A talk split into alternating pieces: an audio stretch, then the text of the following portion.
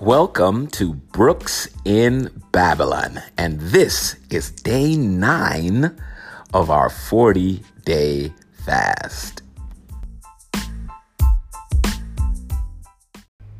Today's Bible verse is Daniel chapter 2, verses 14 through 19. Then, with counsel and wisdom, Daniel answered Arioch, the captain of the king's guard, who had gone out to kill the wise men of Babylon. He answered and said to Arioch, the king's captain, Why is this decree from the king so urgent? Then Arioch made the decision known to Daniel. So Daniel went in and asked the king to give him time, that he might tell the king the interpretation.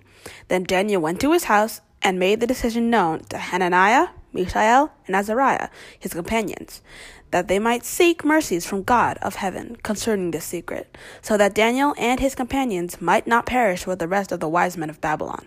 Then the secret was revealed to Daniel in a night vision. So Daniel blessed the God of heaven.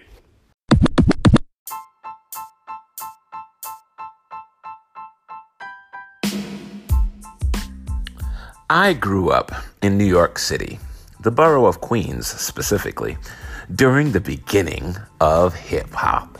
Every day it seemed like there was a new MC on the radio spitting fresh rhymes. In those days, it was all about moving the crowd.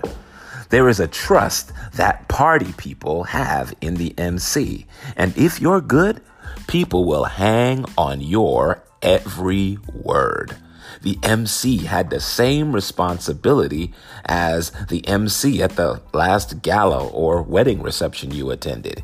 He or she kept the energy up. They, they get you ready for what's next. They might insert a joke or two, but they let you know when it's time for a break. We listened and learned from the MC.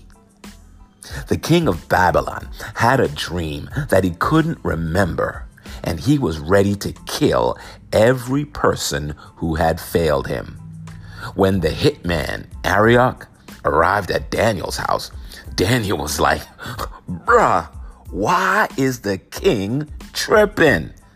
The Bible says that Daniel went to the king and made an appointment to see the king and give him the interpretation. Then he went to his friends to pray for mercy from the God of heaven regarding the mystery. Daniel made the appointment based on what he knew God could do before he saw God do it for him. How many of us speak with that kind of boldness? This is not presumption because Daniel did not seek glory for himself. It is not foolhardy because Daniel and his friends had already learned what God would do for them when they trust in Him. These were dangerous days because the king was in no mood for failure. All the other soothsayers and magic users and astrologers in the court had done all the mental gymnastics and sleight of hand they could think of to trick the king into giving them the information they needed to make something up but nothing worked. What was it about Daniel's experience with God that gave him the confidence to speak the way he had? In our uncertain times, it is not easy to remain bold or even dangerous in our trust in God.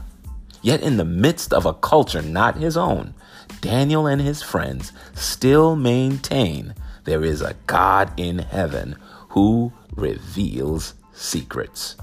This same God who kept their energy up while they were in captivity would do what he promised in Babylon. This same God who gifted them to stand before the king would provide wisdom. This same God who showed them what to eat would surely prepare them. This same God the master of the universe, was not limited to moving the crowd, but today he would teach them what was to come next.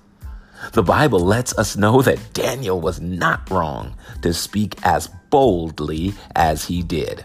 God did give him the interpretation of the dream. And before Daniel went back to talk with King Nebuchadnezzar, he first had to give praise to the King of Kings. Blessed be the name of God forever and ever, for wisdom and might are his and he changes the times and the seasons. He removes kings and raises up kings. He gives wisdom to the wise and knowledge to those who have understanding. He reveals deep and secret things. He knows what is in the darkness, and light dwells with him.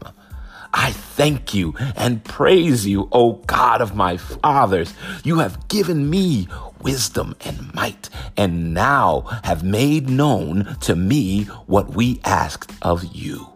For you have made known to us the king's demand. That's Daniel 2 20 through 23. During these days of danger, Daniel leaned into trusting God wholly, speaking for God boldly, and praising God only. Won't you also trust Him during your dangerous days?